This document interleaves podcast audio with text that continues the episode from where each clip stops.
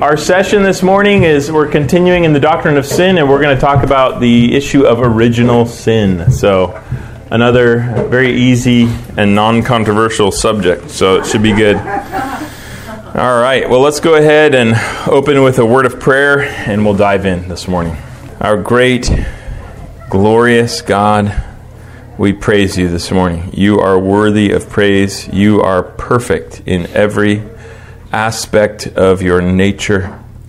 You are the only one who is worthy of worship, worthy of praise, and we owe you doubly, both as your creatures and as your redeemed people. We thank you for giving us to Christ and Him to us. We thank you for His redeeming work, His atoning death and resurrection. Uh, we thank you for His uh, constant intercession for us at your right hand, how we have an advocate with the Father, Jesus Christ, the righteous one. We thank you as well, Lord, for the blessing of church fellowship through all of our sin and weaknesses, our failures. Uh, we know that you have ordained that we would comfort and encourage one another by the Holy Spirit in the bonds of the new covenant. And we thank you for these weekly gatherings and ask that you'd please be with us, even starting now, to bless us with mutual encouragement, instruction, challenge, correction where need be, and that we would be built up in our faith and moved to greater knowledge of Christ and greater love for Him, and that our lives would increasingly glorify you. And so we pray that even now, as we study this uh, teaching of your word, that you would open up our minds by the illumination of the Spirit to understand and to accept what your word says on this important matter. And we pray it uh, for our good and for your glory. Amen. Amen. All right. So, original sin. I want to introduce you to this fellow really quick. Uh, anyone recognize who that is? Dennis Prager. So, I, I mean, I'm not advocating. Uh, Dennis Prager and everything he says. He has some, some things that I really agree with, but I was just I just happened to be listening to an interview with him the other day, and I heard him say something that I wanted to bring up. Uh, I found a quote that's similar to what I heard him say. Uh, he's obviously a conservative Jewish intellectual, so not a Christian, but he has to deal with liberal rabbis, just like we in the Christian church have to deal with liberal pastors and uh, professors, etc.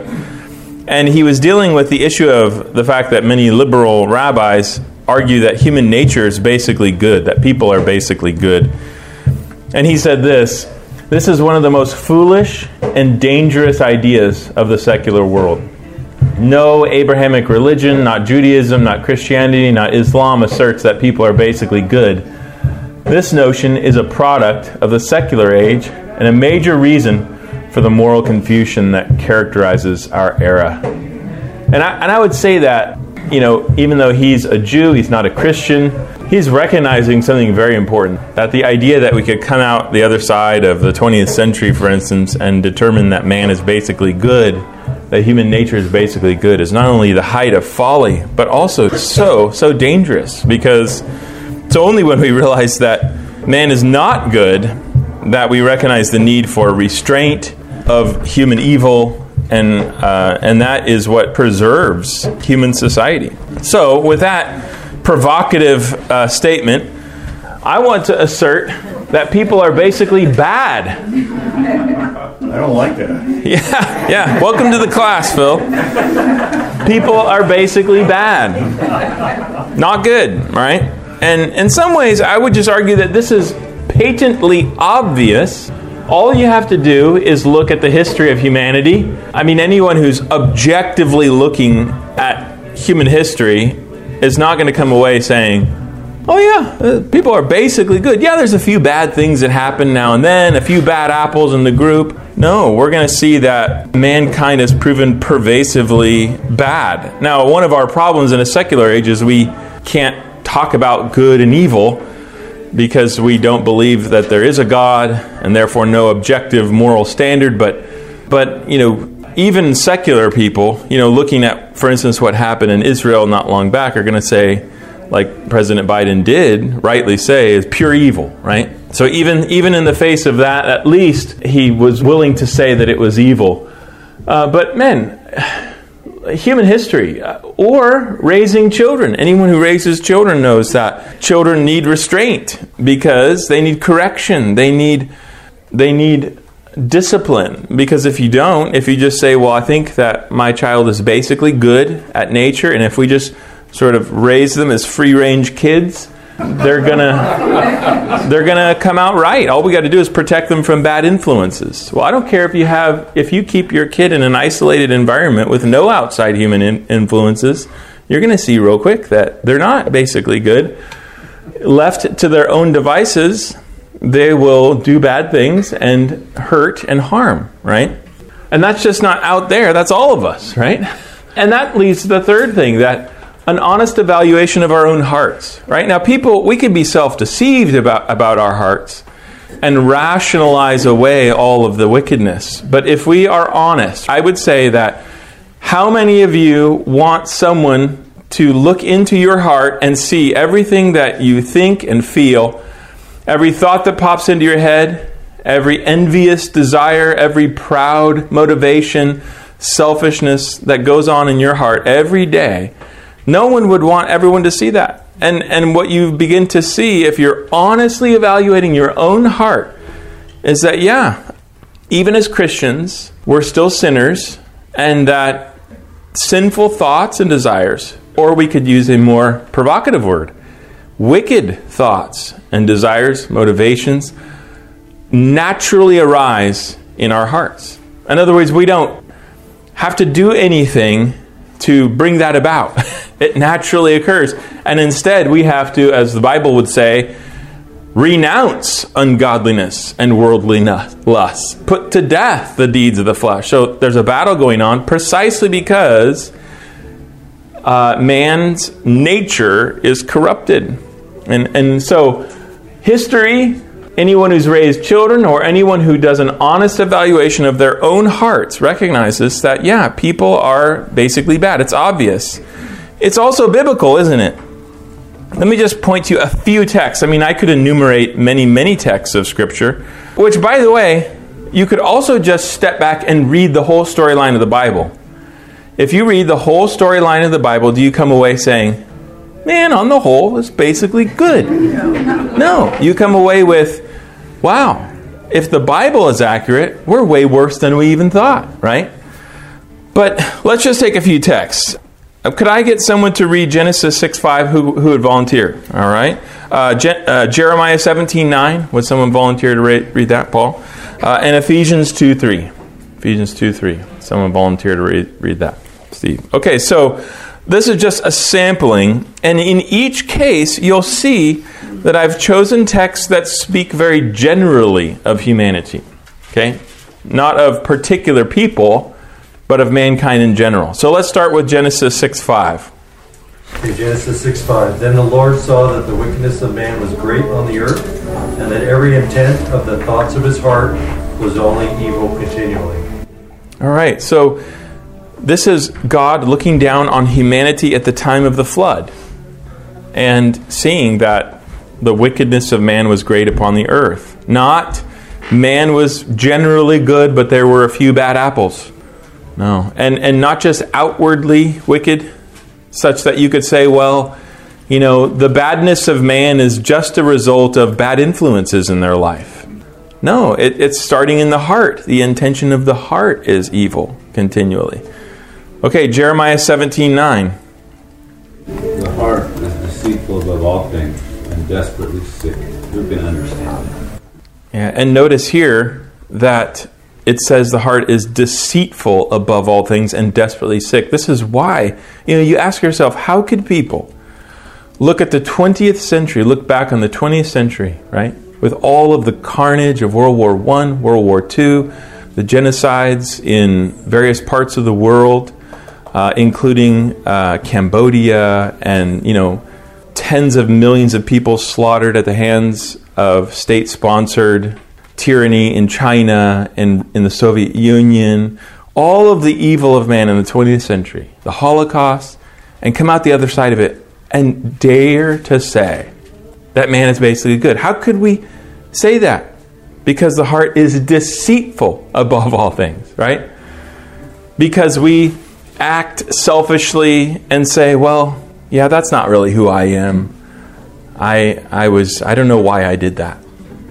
I know why we did that. Because that is who we are, right? Right. Okay, so what's the last one? Ephesians 2 3.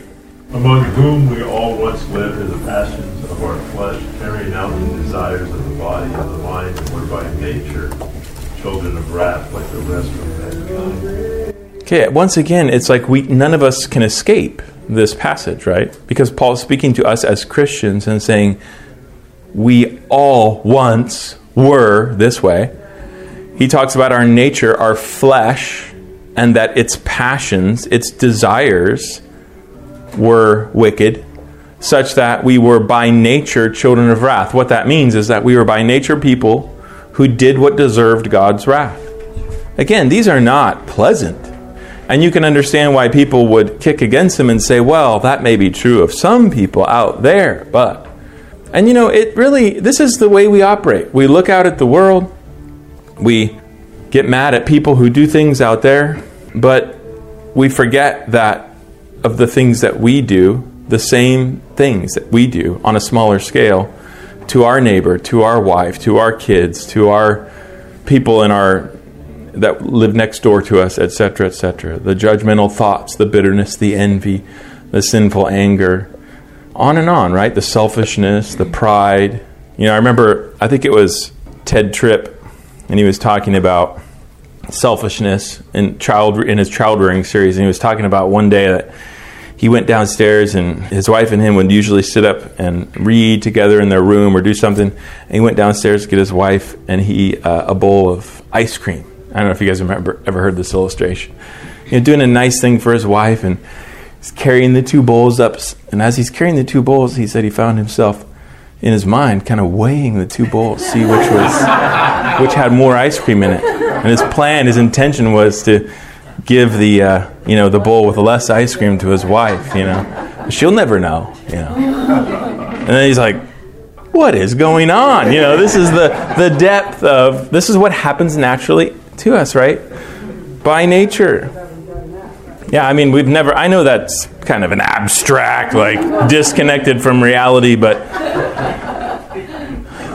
All right, so people are basically bad, and that and that leads us to the question of why. Why are people basically bad? Right? And this is an important question because one of the reasons why people struggle with this and reject this idea that people are basically bad is because they say, well, how could it be our fault if we're if this is our nature? And people struggle with this. They say, if we're born this way, if this is how we are by nature, how could we be held accountable for? How could it, this be bad if it comes naturally to us? The assumption is that nature is good. If it's natural, it's good. But we have to realize that from a biblical perspective, that's not true. But we do have to answer the question of why is it that we are bad? Why are people basically bad and not basically good, as you would intuitively think? And the answer is not that God made us this way. Of course, there is a sense in which each one of us is, is a creature of God, woven together in our mother's womb. But the, but the point is, is that mankind was not created by God originally as bad. God did not originally create man as bad. Rather, God originally created man as good. So this is the you you guys know that verse. Does anyone know that verse by heart? Genesis 131 maybe not. He looked on all that he had made. God saw everything that he had made, and behold, it was very good. And by the way, was man created by this point when he said that? Yeah. He created man. Genesis 1 26 through 28 talks about the creation of man, how he put him in the garden, how he gave him the commission to fill the earth and multiply, take dominion over it. So after the creation of man, he looks on everything that he made and said, It's very good. Would God have done that if we if man was then as he is now? No, he couldn't. He couldn't have done that, right? Something happened between Genesis 1, 31, and Genesis 6 when he says, when it says the Lord looked and saw that the every intention of man was only evil continually. And the wickedness of man was great on the earth. Something has happened, right? This is not, Genesis 6 is not how God originally made man in the beginning. In the beginning, He made man, and He could look down upon man and all that He had made, and He could say it was very good, right? So, why then are people basically bad? Because the first man, Adam, broke God's command in the beginning, and this started the whole thing, right? So if you look at Genesis 2 16 and 17, you see the command. And the Lord God commanded the man, saying, You may surely eat of every tree of the garden. There's his goodness, right? He's not withholding anything from man, like he's not withholding any good thing. But of the tree of the knowledge of good and evil you shall not eat. So he sets one boundary for man, not to eat of one tree. He can eat all the other trees, but not one. For in the day that you eat of it, you shall surely die. And then we know what happens. Genesis chapter 3, verse 6, we see So when the woman saw that the tree was good for food, and that it was a delight to the eyes, and the tree was to be desired to make one wise, she took of its fruit and ate, and she also gave some to her husband who was with her, and he ate. And then, if you go down to verse 11, you see God confronting them in the garden, seeking them out in his mercy, confronting them. Who told you that you were naked? Have you eaten of the tree which I commanded you not to eat? So there is a explicit transgression here. Remember, there was sin that arose in the heart of Adam and Eve prior to the act of eating. But the act of eating was the explicit transgression of the command. Right? This was the original sin where he got where Adam broke God's law. And what we see as the storyline of the Bible unfolds and made explicit in the New Testament is that the consequences of Adam's first transgression were inherited by all his descendants because he was their head and representative. Now, there's a sense in which you could read on from Genesis 3 and you could see that the consequences of Adam's first sin were passed on to his descendants. If you're reading and you read from Genesis 3 to Genesis 4, how do you know that something has happened to not just Adam and Eve, but to their children, to their children, to their children? How do you know Genesis 3, 4, Genesis 5, how do you begin to see that the effects of Adam's sin have been passed on to his progeny, his descendants? Cain and Abel, right? There's jealousy, there's corruption of nature. God even tells Cain, sin is crouching at your door, wants to master you, wants to rule over you. He's, his countenance is down. He hates his brother. He's jealous of his brother. What else? What about Genesis chapter 5? What is in Genesis 5? It's a list of everything from Adam to Noah. And what do you see? Death. And then he died. And then he died. And then he died. And where did you, where did you first hear that mention of death? In Genesis. In the day that you eat of it, you shall surely die. So, it wasn't just Adam that suffered the consequence, was it? It was all of his progeny. First, they were all sinners. Second, they were all condemned to death. So you see that even from the storyline of, of Genesis, right, you see immediately that what Adam has done has not just affected him, it has affected all of his progeny. And the story doesn't change as you read through the Bible, right? It's not like you get past, you know, some of these first guys and then we go back to being good again. No, it just gets worse and worse. Katrin. But couldn't one argue that the original oh, disobedience from Adam and Eve is that natural and evil, you know, that part because they chose to rebel, that rebelling and turning away.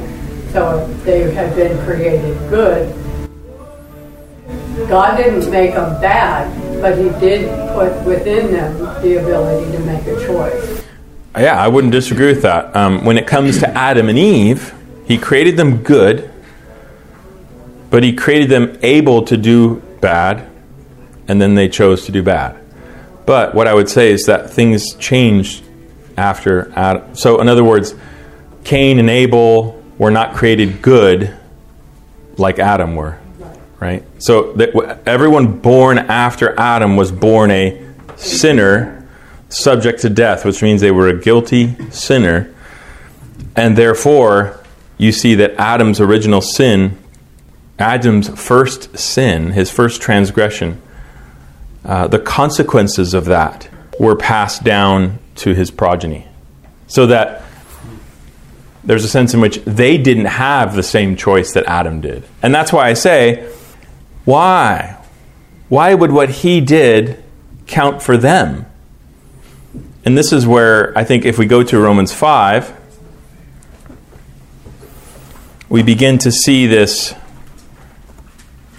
articulated more explicitly. Chapter 5, verse 12.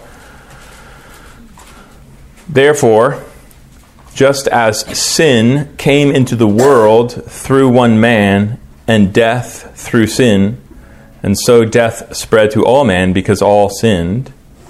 And then as you read through, you see this parallelism between the first man, the one man Adam, and the one man Jesus Christ. And you realize that there's a special relationship between Adam and those who were his descendants. And there's a special relationship between Jesus, who is like a second Adam. In fact, Paul actually makes it explicit that there was a typological relationship. Verse 14 Adam, who was a type of the one who was to come. So Adam was like Jesus. Jesus was greater than Adam, but there are certain things about Adam that prefigured and pointed forward to Jesus. And in this context, you see that there, what was one of the things that is that there makes them like is that they both represented a larger group, and what they did counted for those they represented. Adam's disobedience led to unrighteousness and death for those he represented. And who did he represent? Mankind. All mankind. Jesus' obedience led to righteousness and life for those he represented. Identified as the many in the passage, or we would argue it's all those who believe in him. I mean, after all, that's the whole point he's been making in the first three chapters justified by faith. So there, you could say that there is a covenantal relationship. Adam is the head of humanity, uh, the covenant head. He represented them, he acted on their behalf. What he did counted for them. Just like Jesus is the covenant head of a new humanity, the new covenant people of God, and what he did, he represented them. What he did counted for them. You guys re- recognize that language counted to? Does that pop up in Romans? That's that language of justification that you're declared. It's something is credited to you. A legal standing is credited to you or counted to you. And so what Jesus did is credited to us. And what Adam did was credited to us such that we were born having inherited his the consequences of his sin. There's a, a faint echo in our own democratic system, right? We elect uh, a representative, and they go to Washington, and what they do counts for us because they, they represent us. And sometimes we like what they do, and sometimes we don't, right? But, but we deal with that all the time. Well, God arranged a similar, not exactly the same, but a similar arrangement. Adam was our representative. What he did counted for us. That's why we could say, in a sense, we shared in his guilt when he sinned, we sinned because we were in him as his progeny. Yeah, Marcus. Could you say there's something similar with like other governments that we in the Old Testament, like the Pharaoh, kind of like the punishment on him is right. punishment on the Egyptians or Babylon. Yeah, and what you're what you're describing there is you're seeing in the Old Testament world this type of relationship that's not uncommon at all. There was a sort of collective identity where you'd have one representing and acting on behalf of the whole. In fact, in a, in a little bit of a different way, you remember the story of Achan, right? Even one man in the covenant community sinned and it brought judgment on the whole. Okay, well, let's, uh, let me just make one more point here. What you could say is this dreadful inheritance, the consequences of Adam's first transgression being inherited by us, his descendants, this dreadful inheritance is what has been called original sin. And all mankind is born with it, except one, right? Which this is the significance of the virgin birth of Christ. The lineage is broken with Christ. He is born of a woman so that he's truly man, but he's not, he doesn't have a human father, does he? It says that he was conceived in the womb of the Virgin Mary by the Holy Spirit, and this is why he is called the Son of God, and he is holy. So he doesn't inherit original sin. And the virgin birth is meant to communicate that. He's a son of Adam in his humanity, but not a son of Adam with respect to the inheritance of original sin. All right. So, the question remains though is we say original sin, what is it? Well, it refers to what we inherit from Adam. We inherit the consequences of Adam's first transgression because he acted as our representative. And what we inherit from Adam is what we call original sin. But that still begs the question well, what exactly is it that we do inherit from Adam? What are the consequences of Adam's transgression that we inherit? And I, I just wanted to refer to one of the Protestant confessions, the, the London Baptist Confession of Faith, which was written in 1689 for those Protestants in England who identified as Baptistic they were wanting to tie themselves into the Reformed tradition, and they, so they wrote this confession that was distinctly Baptist, but it shared much language with the Westminster Confession because they're wanting to say, look, we agree with you on most things, but we disagree with you on certain things.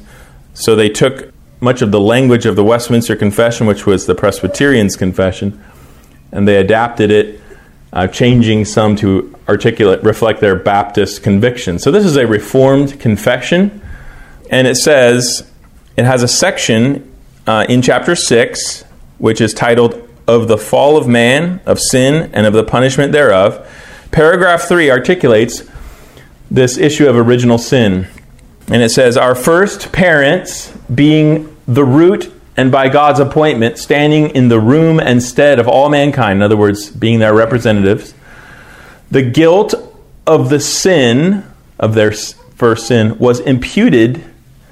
So that's the idea of a legal crediting, crediting to our account. The guilt of their sin was imputed, it was credited to the account of all mankind. And the corrupted nature conveyed or passed on to all their posterity, descending from them by ordinary generation being now conceived in sin and by nature children of wrath, the servants of sin, the subjects of death, and all other miseries, spiritual, temporal, and eternal, unless the Lord Jesus set them free.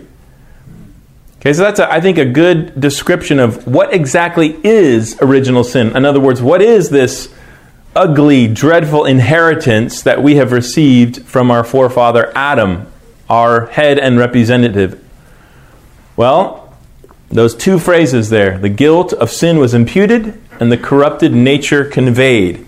So I want to take those two phrases and I want to unpack them a bit. The guilt of sin was imputed. Okay, so first, the guilt, and with guilt comes punishment, right? So the guilt and its ensuing punishment for Adam's first transgression was imputed, was credited to all mankind whom he represented. So all mankind are born with this inheritance, with they're born with Adam's guilt and its punishment. So they are born guilty and under the sentence of death because of Adam's first transgression. And I, and I want to show you this connection. You say, Why am I sentenced, why am I guilty and sentenced to death? And you would be tempted to say, because of my sin. And you would be right. You're guilty, you're sentenced to death because of your sin, because your sin is worthy of guilt, condemnation, and death. But is that the whole story? No, it's not the whole story. you are also and firstly guilty of Adam's sin. You inherit his guilt and the penalty of death. And this is where Romans 5 is the key one of the key texts because it keeps saying that we are condemned and under the sentence of death because of Adam's sin. Now, we could add because of our sins too. In other words, if there's a pile, you have Adam's sin down here, and that already makes us guilty and subject to death, but then we add to the pile, right? But let's read. Let's read all the way through from verse 12 through uh, 19 because this is one of the key texts, and I just want you to see it. So I want you to look as we read for the language which connects Adam's transgression with our condemnation and our death. Condemnation is just another way of saying guilty, condemned, guilty. It's a legal verdict. So let's look here. Therefore, just as sin came into the world through one man, and death through sin, so death spread to all men because all sinned. For sin was indeed was in the world before the law was given, but sin is not counted where there is no law. Yet death reigned from Adam to Moses, even over those whose sinning was not like the transgression of Adam, who was a type of the one who was to come. But the free gift is not like the trespass. For if many died through one man's trespass, much more have the grace of God and the free gift by the grace of that one man, Jesus Christ, abounded for many. And the free gift is not like the result of that one man's sin. For the judgment following one trespass brought condemnation, but the free gift following many trespasses brought justification. For if because, you see it here, for if because of one man's trespass death reigned through that one man, much more will those who receive the abundance of grace and the free gift of righteousness reign in life through the one man Jesus Christ. Therefore, as one trespass led to condemnation for all men, so one act of righteousness leads to justification in life for all men. For as by the one man's disobedience the many were made sinners. And there, I think, in the context, you would be tempted to say that that's a re- reference to their sinful nature. But I think in the context, it's all about these legal standings condemnation or justification and the consequences of death. So I think when he says, through the one man's, by the one man's disobedience, the many were made sinners, that is, they were made in their legal status guilty of sin. So, by the one man's obedience, the many will be made righteous, declared righteous. So, if we just stop there, you have seen it. Couldn't have been more clear, right? He said it in every way possible that there, in this ultimate sense, in this original sense, if you ask the question, why are we condemned? Why are we in a state of unrighteousness? Why are we under the reign of death?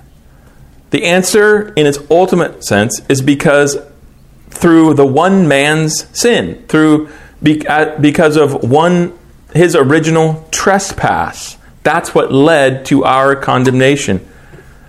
Now, there is so much to say about this passage. I could spend literally, you know, I could sit here three, four, five sessions walking through this text and unpacking all of the different exegetical questions. But I think if you just step back, you see this main point, right? That Paul is saying there's this relationship between Adam and those who he represented and his first trespass, his first sin, led to condemnation, guilt, and death, which is the penalty for sin. Whereas, on the other hand, we also have Christ and all those whom he represented. His obedience led to their righteousness and life. The reward of righteousness is life.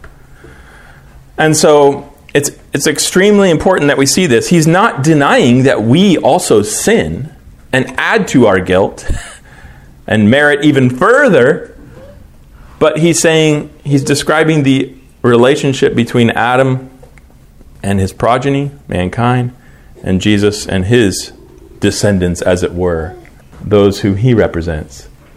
So, all mankind are born in this state because their guilt and the penalty of death originate with Adam.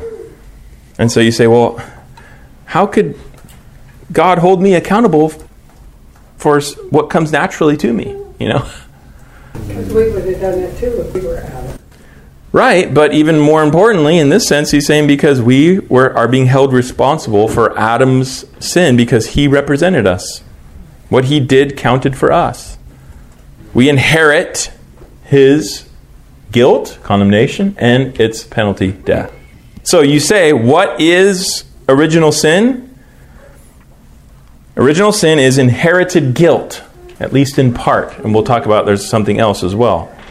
So this is the language of the confession. The guilt of sin was imputed. Any questions about that? Yeah, Marcus. How would you answer?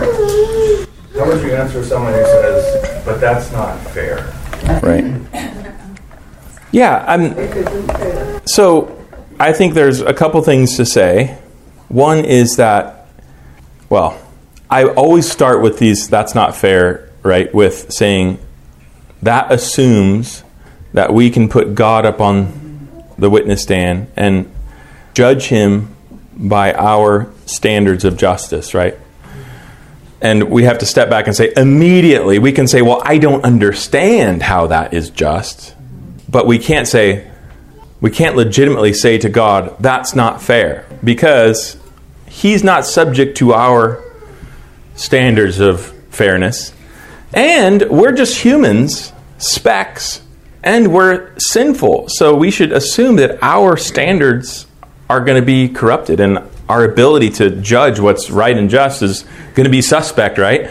So that's where I'd start. Secondly, I would say, what's unfair about it? If God wants to establish an arrangement where we have a representative, Adam, and what he does counts for us, well, we might not like that, but there's nothing necessarily unfair about it because that's the arrangement God's established that he, this person represents us. And we understand being represented by someone who doesn't do well for us, right? uh, but that's not, but, but we don't say, but that's not fair. We say we don't like it, that our representative is acting poorly on our behalf and we're suffering the consequences. But it's an arrangement that's not inherently unfair. And we know it's not because God did it, right? but we also could say this that if you're going to say it was unfair that what Adam did counted for us, what do we also have to say is unfair? Unfair that Christ, what Christ did. Yeah, that if we don't like having Adam as our representative because we don't think it's fair that what he did counted for us, then we would also have to forfeit the right to have Jesus as our representative and that what he did counted for us. So we like saying, we like the gospel which says that Jesus' obedience was credited to our account, so that even though we are sinners, we're justified because of what he did for us. So if, if we don't like the arrangement that God has set up with Adam, the first Adam, then we would have to protest at the second arrangement. And by the way, what would be the only alternative to that? That we each stand or fall based upon our own merits, right? I don't like that arrangement. Let's go back, right? Let's go back to God's. I think that's better. So uh, that's how I would answer it, Marcus. I mean, it isn't an easy question in the sense that there is an element of mystery that it stretches our, as sin, especially sinners, sinful human beings, we don't always fully understand the ways of God. Does that make sense, uh, Marcus? Okay. Yeah, Katrin. So often when we look at something as fair or unfair, we're not looking at the whole picture. Right. And so taking just in the fact that we are in, inherited the guilt, if you just look at that picture, like you said, it, it may appear to be unfair, but you have to add the second half, like you were saying. Right. Got to look at the whole picture. Right. Yeah, I mean, my kids think it's unfair that I don't get them a phone when all their kid, all their friends have a phone. And why do they think that's unfair? Well, there's all kinds of layers to that. One is that they think they're owed a phone. you know, like That's obviously not true. B, they think it's, you know, they have this standard that if all their friends have it, then they should have it too, and it's not fair that they're deprived of something. But, you know, when you begin to peel back the layers here, you see that the, the problem here is not so much with the arrangement, the problem is with the immaturity, the lack of understanding of the child, right?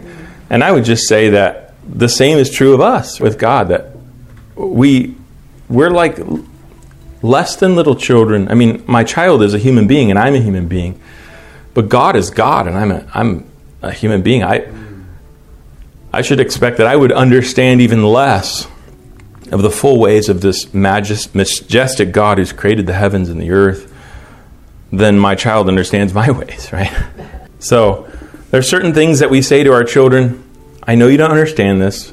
I know you think it's unfair, but you're going to have to you're going to have to obey and you're going to have to trust me. And in the long run, you know, sometimes your children will come back and say, "Oh, Dad, thank you so much. You know, I finally did get a phone, and I realized how difficult it is, and I thank you for, you know."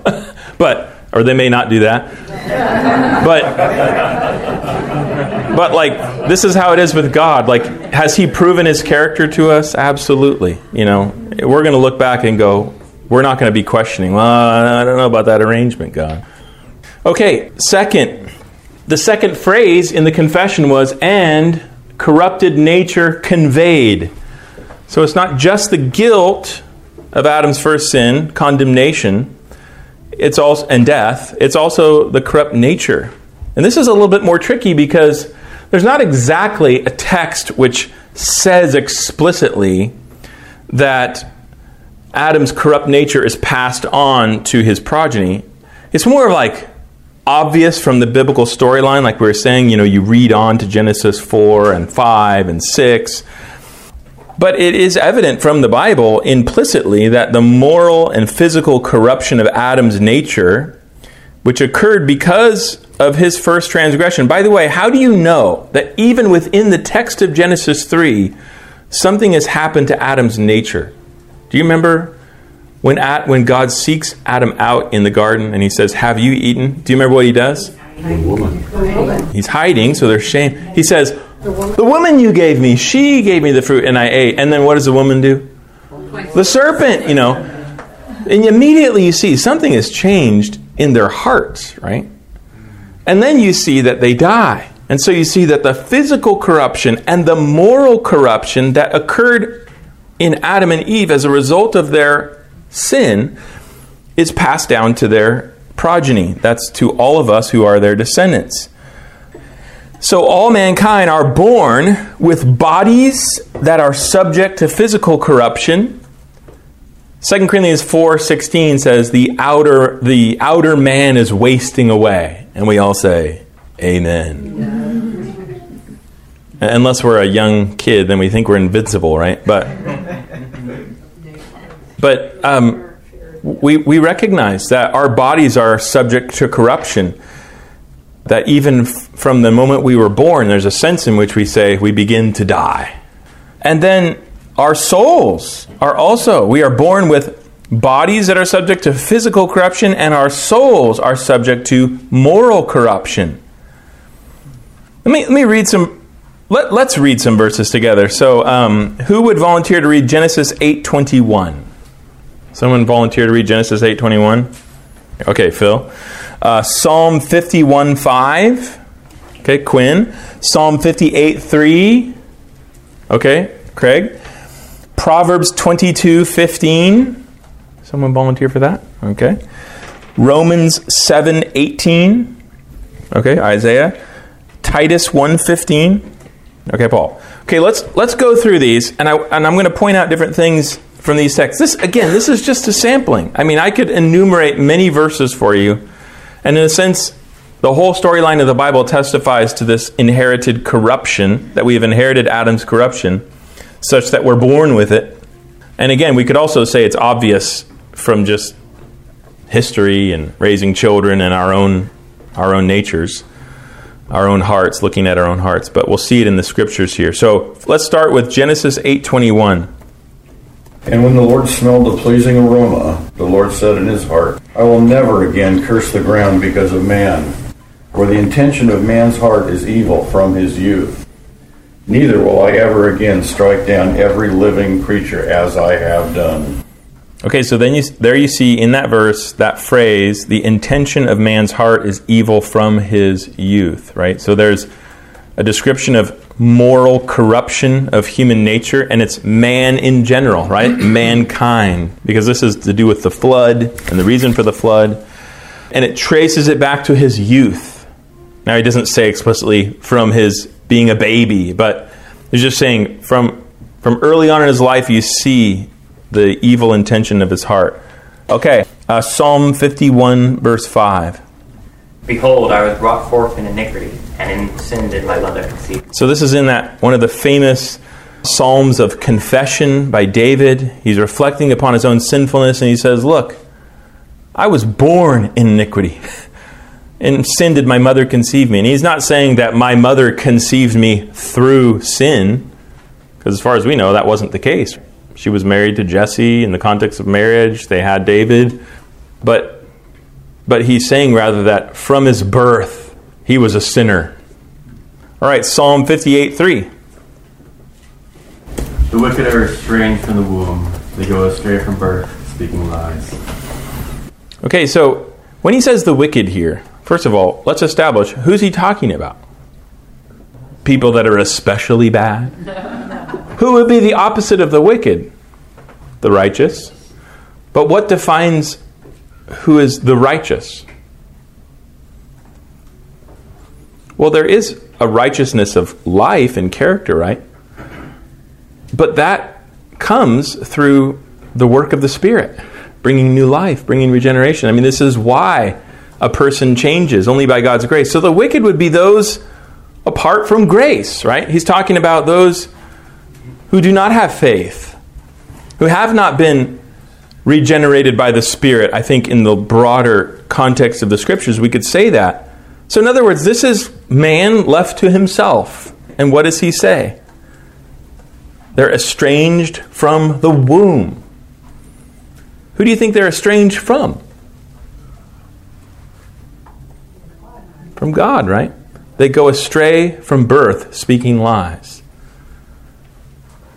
This is hard stuff, but then again, you know, as much as we love our children, we recognize there is an there is an element of innocence to them, and that they don't they get worse as they get bigger. You know, we we do, but but nevertheless, I mean, you see it early on. You see the manifestation of going astray. In other words, children don't early on in life just love the glory of God and seek that above all else. No, we don't. We're born estranged, going astray from birth. Okay, Proverbs 22 15. The rod of discipline will remove it far from him. I can't skip that one. Right, I mean, we just, we recognize this is common sense, right? Left to ourselves, our, our children have fo- foolishness bound up in their hearts, right? It, they have a corrupt nature, and it's only through discipline that they are corrected at least in the level of their behavior, such that they do what is right. So it's just like we- we're watching in our society right now. There's an assumption that the reason people do bad things is because of bad social structures. And we would say that is just foolishness.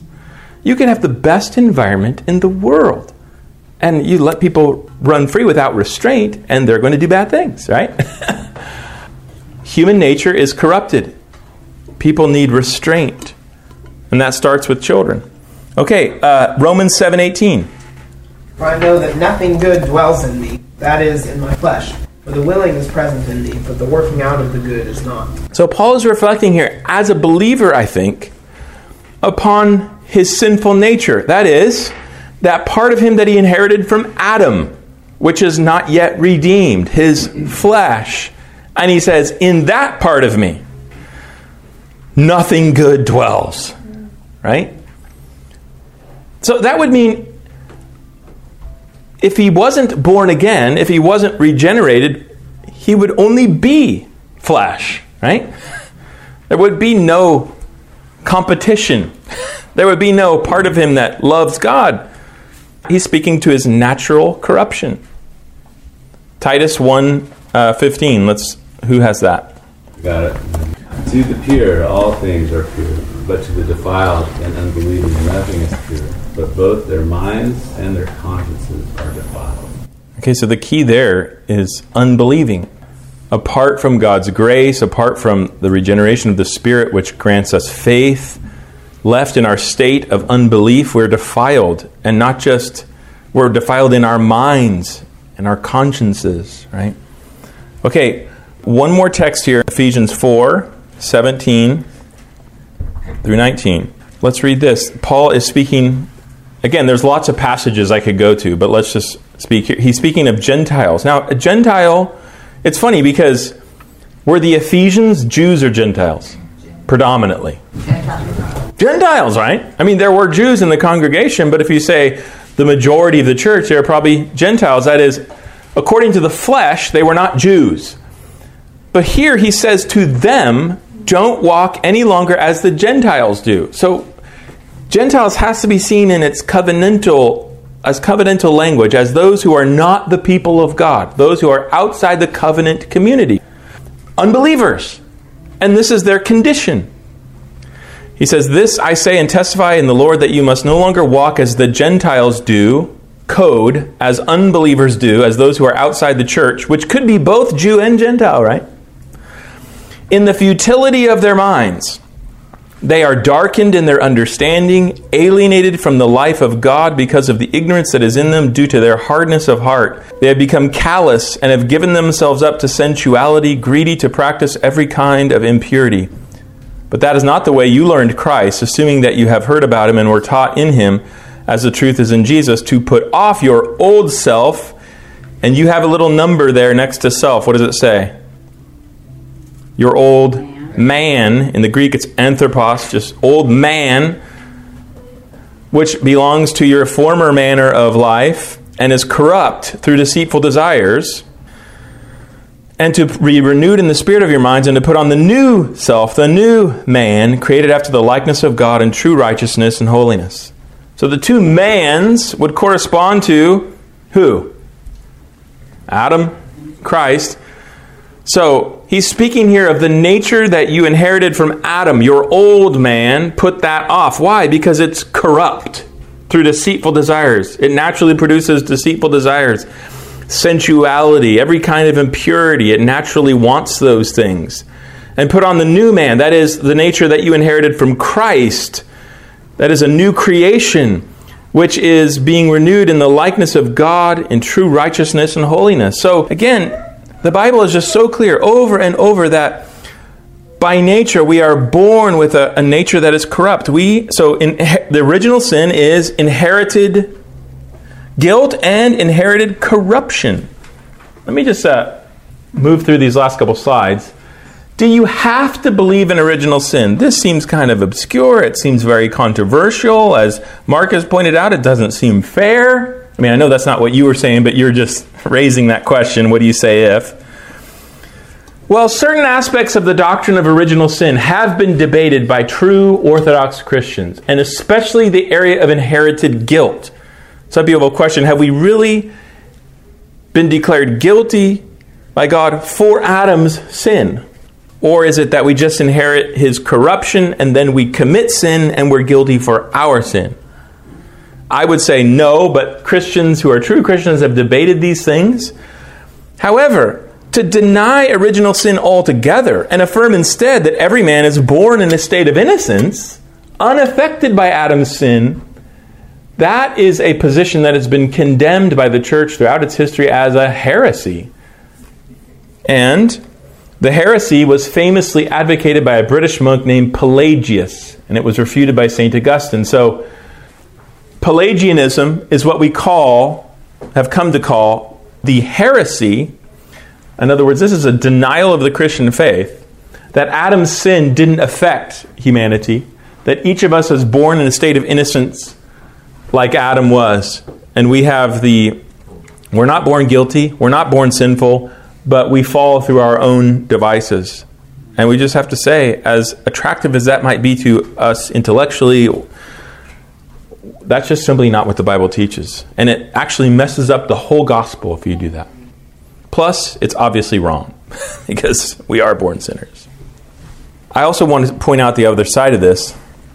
At the very end of that statement from the London Baptist Confession that we looked at, it says, Unless the Lord Jesus set them free.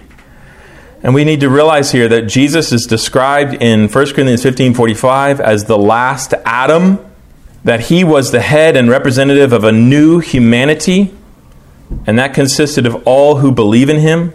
So let me just read to you some of these verses just to give you a, a little taste here. Ephesians 2:15 through 16 by abolishing the law of commandments expressed in ordinances that he, Jesus, might create in himself one new man. It could be translated one new humanity in place of the two, so making peace, and might reconcile us both to God in one body through the cross, thereby killing the hostility. So Jesus is the second Adam, the last Adam. He creates through his atoning work a new humanity who is reconciled to God through him, both Jew and Gentile and the righteousness of his perfect obedient life is imputed to them, to this new humanity, by faith. They receive it by faith. So again, imputation is legal language. It's the idea of crediting to you, putting something into your account, accounting it to you. So even though you're not the one who lived the perfectly righteous life, Jesus was his perfectly righteous life, his record of righteousness is put into your account. It becomes your like clothing before God, so that you stand before God righteous because of what Christ did. And again, you can say, "Well, that's not fair." Well, yeah, if we got what was fair, we'd be in trouble. it's not justice, it's mercy. That it, it's justice that Christ fulfilled the law, but it's mercy that his righteousness is credited to our account as a gift. Romans 5:19 says, "For as by the one man's disobedience the many were made sinners, so by the one man's obedience the many will be made righteous." Not because of what you did, but because of what he did, the second Adam, the last Adam, Jesus Christ. And we should also say just like Adam's sin was imputed to us, we could also say that the holiness of Jesus' human character is also being conveyed to this new humanity by the regenerating work of the Holy Spirit, right? So if we go back to that text that we read in Ephesians chapter 4 verse 24, look at the language. Put on the new self, the new man, created after the likeness of God in true righteousness and holiness. So Christ has not just forgiven us, secured our forgiveness, he's also secured our renewal. His own righteousness is being formed in us. Do you remember the language of Galatians chapter 4? Paul says in verse 19, My little children, for whom I am again in the anguish of childbirth, until Christ is formed in you. Until you are conformed to the image of Christ. How? by the washing of regeneration and renewal of the Holy Spirit. So, just like Adam's guilt and punishment is imputed to us, just like his corruption is conveyed to us, so Christ's perfect righteousness is imputed to us, and his holy character is being conveyed to us by the Holy Spirit. All right, so any questions about that? All right. Uh, we're talking about children. I remember a pastor long ago said to me, a child will work tirelessly to make his parents do whatever he wants them to do. Right. it's true, isn't it? I mean,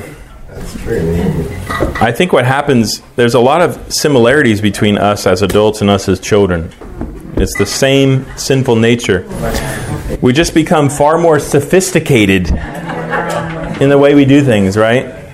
So, a child, if they want to get you to do something, they might scream and cry. Rah! But as an adult, if we want to get someone to do something, we, we develop more sophisticated oh, ways of doing it.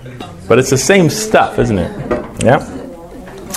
All right, let's pray together. Father, we thank you for our time together studying this very important subject of what the Word says about original sin. Lord, it is sobering because we recognize that we're born sinners, subject to death because of what Adam did. But we thank you that this is wisdom from you because otherwise we can't understand the world. We can't understand why man is bad, why we're born this way. And we might be so confused as to think that if we're born this way, then we can't be accountable for it. It can't be wrong. And yet it is. And Lord, we thank you that you've given us this revelation of where why this has happened and where it came from so that we might understand it and respond appropriately. And Lord, we know that. It's actually so important that we understand this because it explains the gospel. Jesus is the second Adam. And we praise you and thank you that he has been righteous for us, that his obedience is credited to our account as a gift when we simply trust in him instead of our own works. And we thank you that, that by the Spirit, when we receive his righteousness, you also make us new. You regenerate our hearts and you begin conveying to us Christ's character so that we become more Christ like in our character. And we thank you that one day we're hoping with a, a certainty, because you have promised it, that you will raise us from the dead, not only forgiven and washed clean from our sins, but made new, uh, perfected, glorified, free from all corruption and every effect of Adam's sin. And we will be brought into the ultimate promised land, the new creation, place where the curse will be gone. And creation itself, which groans now under its subjection to futility and corruption, will be set free and will become our eternal homeland. Oh Lord, we long for that day. Help us to live with an understanding of these things now, filled with gratitude and love for Christ, for who He is and what He's done for us, and with a, a great hope of the consummation of all these things in the age to come. We thank you. We pray it in Jesus' name. Amen. All right. Thank you, guys.